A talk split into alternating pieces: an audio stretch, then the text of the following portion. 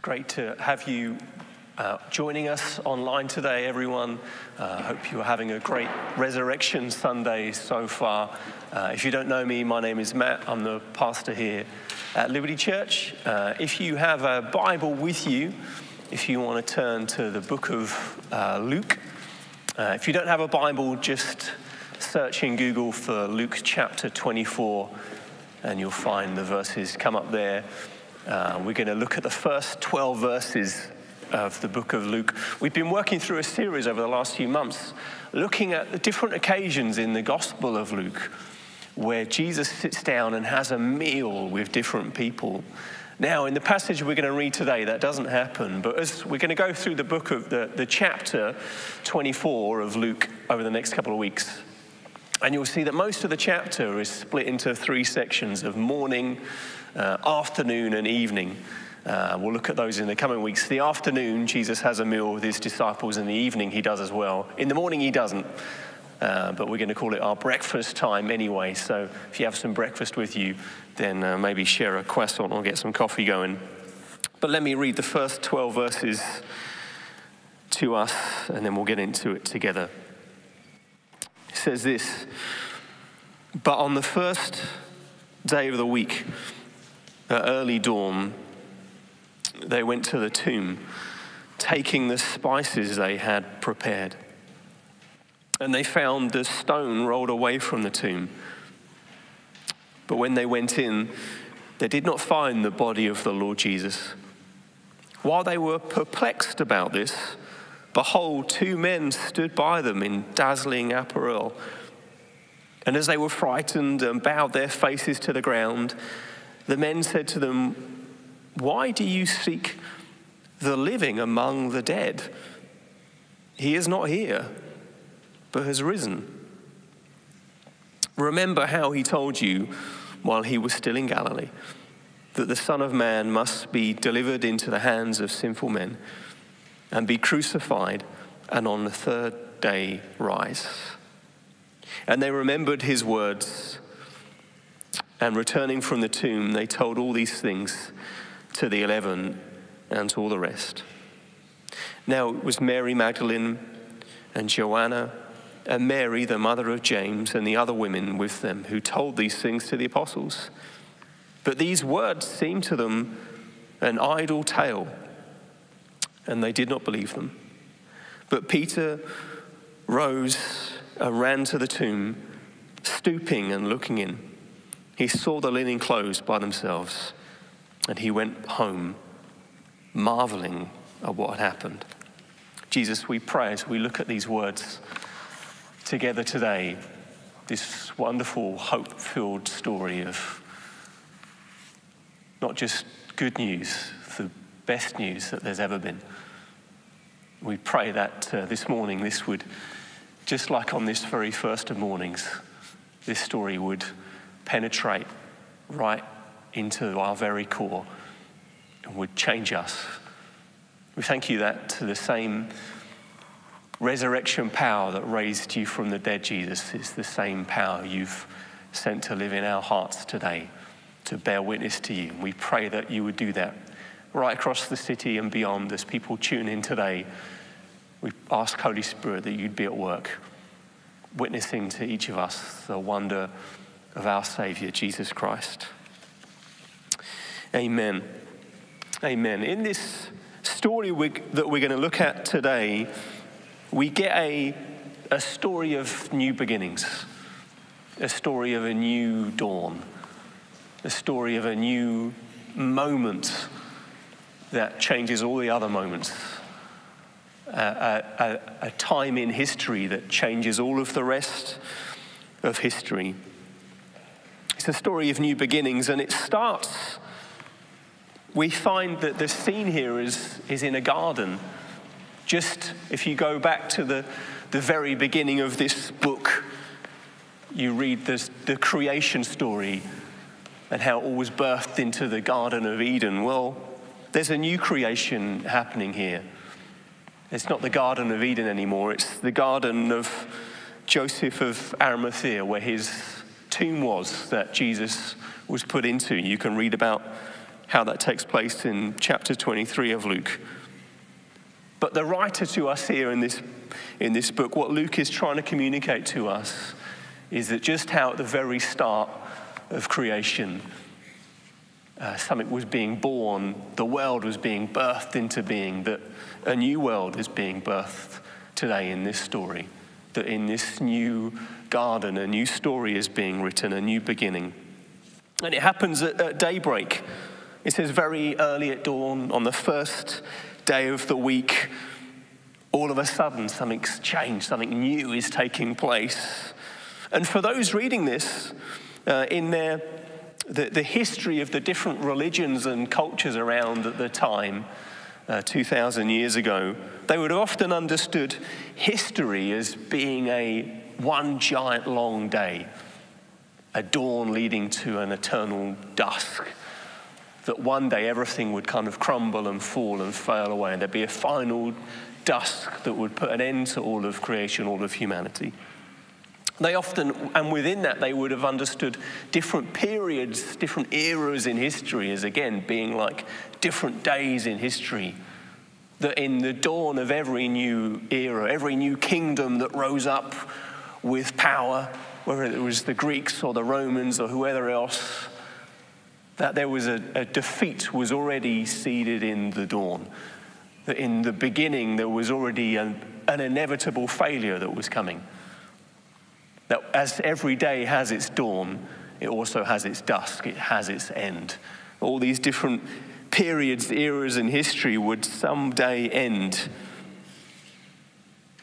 Also, we see this beginning of this new story in the very first word of this passage where Luke starts his chapter by saying, but.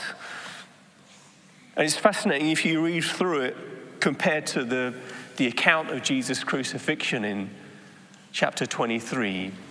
Something fundamental has changed, even in the, in the tone of the story, the, the energy, the atmosphere of the story. There's a, a dark, bleak, I guess an appropriate horror in the story of the crucifixion the most brutal death that any human could endure.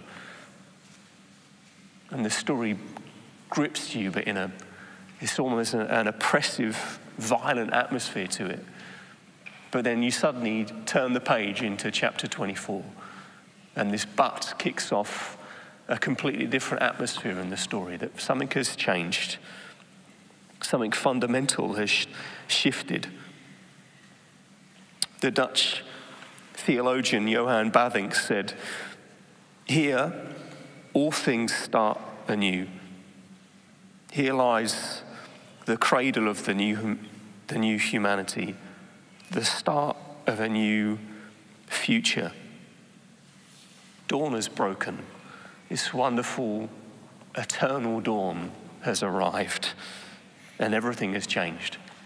And we live in a world where there are so many false dawns around us, whether it's with this COVID corona season we're living through, where we keep having full storms. We keep thinking we see the light at the end of the tunnel, and then something else happens, another variant arises, something else triggers, everything's postponed a little longer.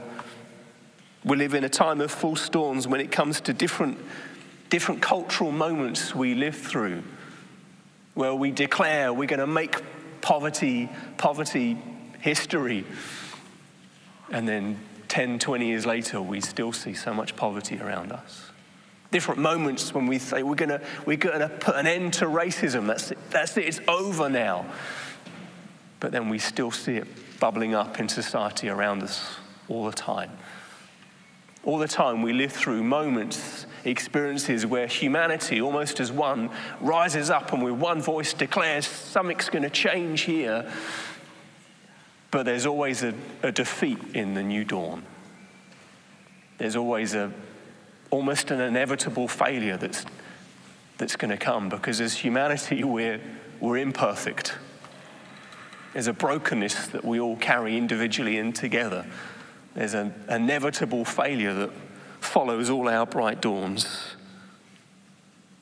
In every dawn, there's this seed of darkness, except except in one.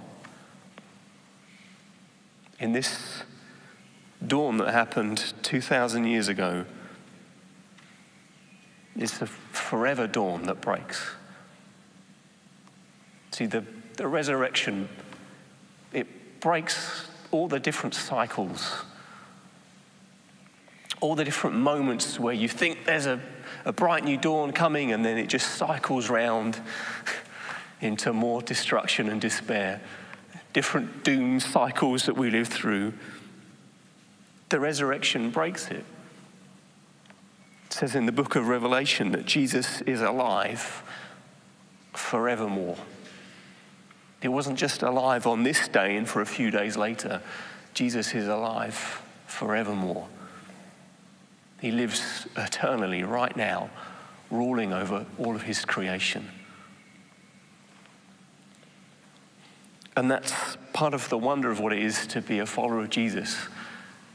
To know him as you stand now at the, the beginning of the longest day, that you get to enjoy eternity with Him. You get to enjoy His favor, the, the sunlight of His favor poured out on your life. You get to enjoy it forever. And now, life doesn't always feel like that. Life can feel cloudy and grey and overcast, particularly the last year, the last few months. Maybe that's just felt like the tone of your life, just one long, overcast, grey day. You might remember before the season of Corona that we used to get on those wonderful machines called airplanes. We used to go on, fly through the sky to places. Remember those good old days? Well, you know that experience when you arrive at the airport and it's grey and it's raining because you live in the Netherlands and it's always grey and raining here when you get on a plane. But then the plane takes off and you burst through the clouds and you think, wow, this, why is it sunny up here? Where did that come from? And we forget sometimes that above the clouds, it's always sunny up there. And that's quite a simple picture, really, but it's true of what it is to be a follower of Jesus, that amidst the sometimes the feelings of grayness and overcastness that in Jesus it's always sunny. The sunshine of his favor, of his goodness is always poured out on his people. The sunshine of his love and blessing is always poured out on his creation. And with the resurrection, with this new dawn, comes a wonderful security, a wonderful assurance See, because the resurrection is it's central to the Christian faith. We're a people of the cross and we're a people of the resurrection. We're a people who, for us, every day is Resurrection Sunday. Every day we get to enjoy the blessings and the fruit of what He's achieved for us. In 1 Corinthians 15, the writer there, Paul writes, If Christ has not been raised, your faith is in vain there's something fundamentally important about the resurrection. And part of it is because I think there's a bit of a hint of it in this passage where the women come to find the body of the Lord Jesus and he's not there. The, the stone has been rolled away from the tomb. And it says that they were perplexed. I love that word. They were perplexed. But for us, we don't need to come to this story. We don't come to, need to come to Jesus and feel perplexed. We, as they later do, we get to come and have a wonderful assurance, a wonderful security. The angels who are standing there say to them, Why do you seek the living among the dead? Why are you coming to this, to this graveyard to find one who's alive?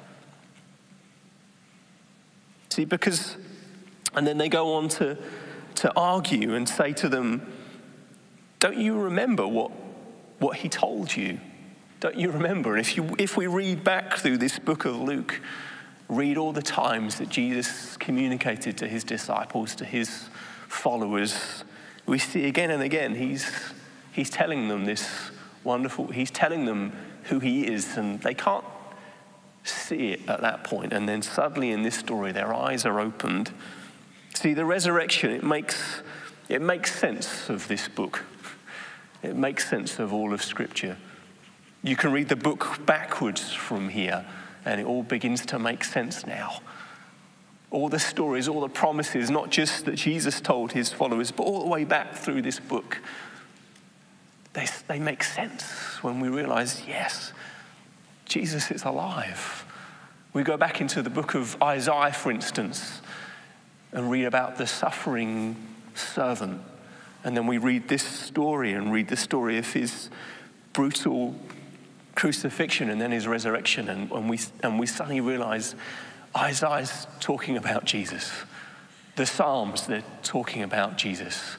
Again and again, all these, all the all the, the, the old uh, flawed heroes of the Old Testament, from Abraham and Moses to David, they're all pointing towards the great, better Abraham, the better Moses, Jesus Christ, who fulfills all their stories.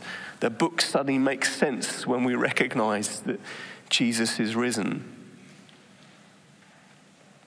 And they, the angels go on and say, Don't you remember what he told you that the Son of Man must be delivered into the hands of sinful men, be crucified, and on the third day rise. See, we have this wonderful good news. It says in Romans 4 He was delivered up for our trespasses, He was raised for our justification. See, the, when you look upon the resurrection, you get proof not only in that Jesus was risen, but what that means for you personally. You get proof that, perhaps most wonderfully, that there's, there's nothing left to be done for your sin. So often we, we live with a, an awareness of our weaknesses, of our failings, and all the time we're, even as followers of Jesus, we find ourselves caught in this trap where we, we try and prove ourselves faithful, where we, we try and do, do some good and, and, we, and we bring it to God and say, Look at these good things that I've done. Maybe now your, your death can be, can be proved. Maybe now your love can be vindicated. But the assurance we need, the, where we find our, the proof of our justification that we've made, been made right with God is here in this story that Jesus is raised. That's all the evidence you need. You don't need to try and bring anything else to, to God now to, to prove anything.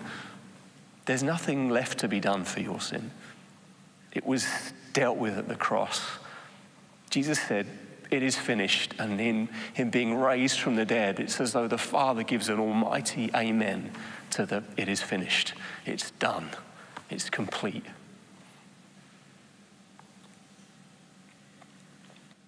The English preacher Martyn Lloyd-Jones said the, the mightiest foes, the devil, sin, death, and hell, have already been vanquished at the resurrection of Christ, which is the proof of it.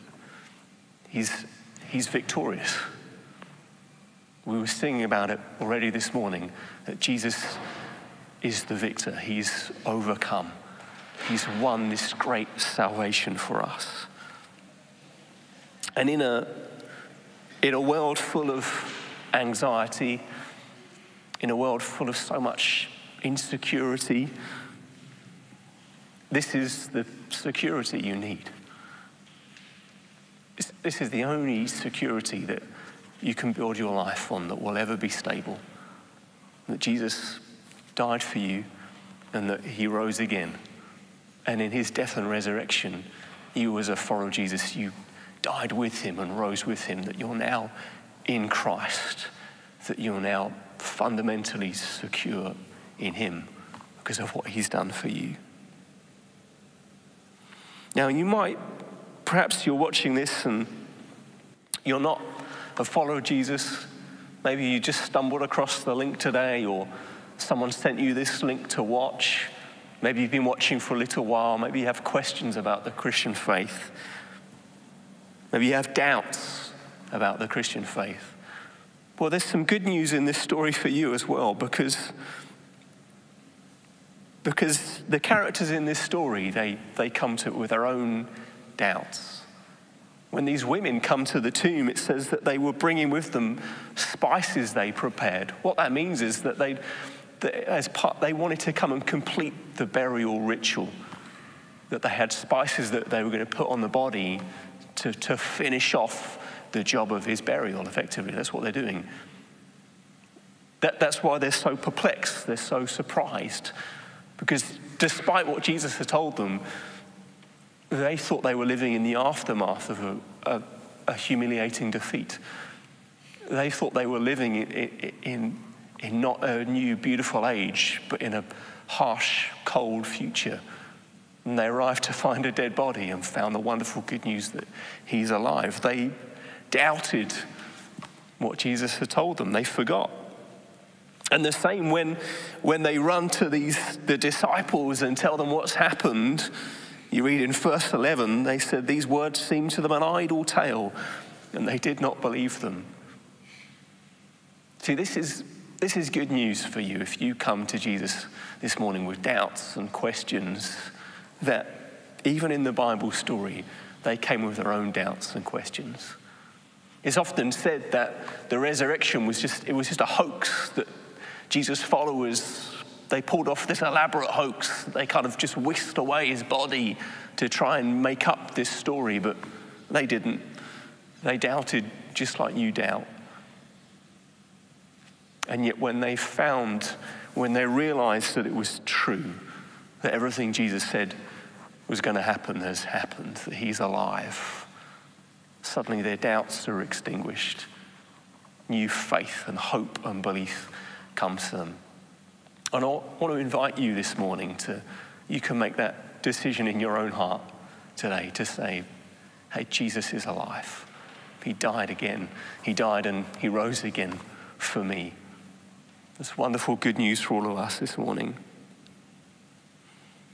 And I want to finish by showing you a, a picture which is going to come up on the screen of a, this is of a, I don't know how well you can see that, but of a, a painting. Someone sent this to me this morning. This is a painting by Eugene Burnand, who was a Swiss painter.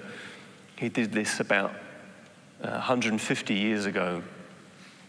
And it's quite a striking picture. This is Peter and John from John's account of the resurrection where they're, they're racing towards the tomb. They're doing what it says Peter did here in verse 12 Peter rose and ran to the tomb.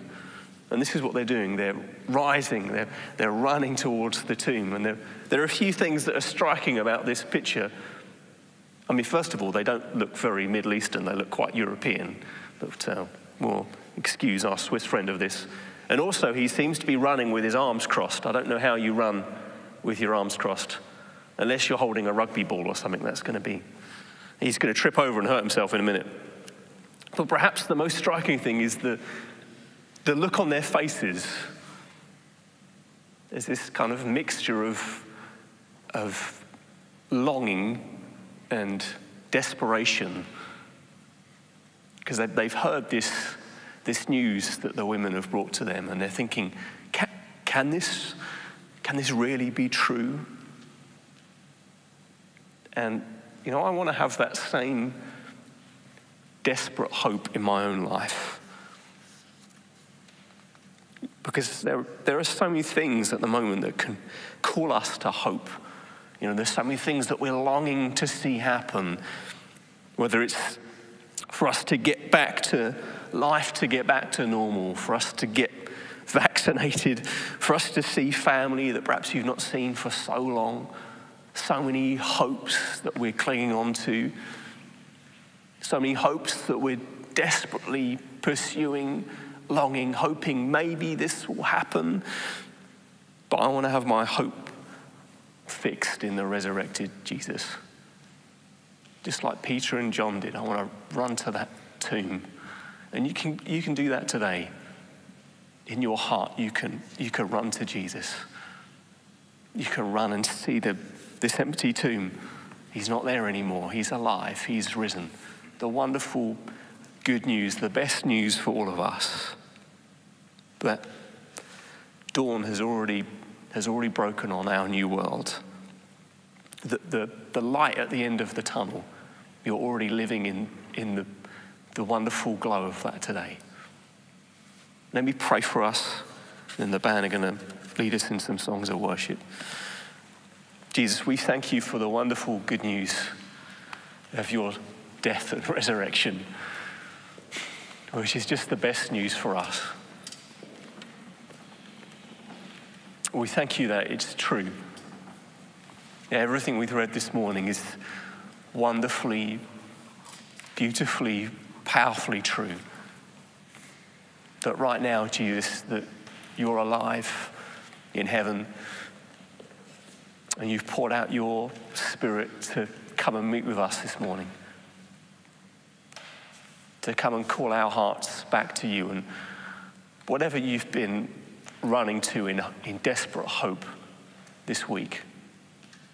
Whatever you've been trying to cling on to to bring you some sense of joy, some, some nugget of peace, some little glimmer of hope. I pray, Holy Spirit, that you would draw our hearts to run in hope to you again, Jesus. As we sing right now, our hearts would rise in hope to the risen King, to our Savior, who was wonderfully raised for our justification, raised as a wonderful proof, as security, as this wonderful assurance that you've died for us to take our place, to take the wrath of God upon yourself, and to give us in exchange your righteousness. Thank you for the wonderful good news we have in you. In Jesus' name, amen.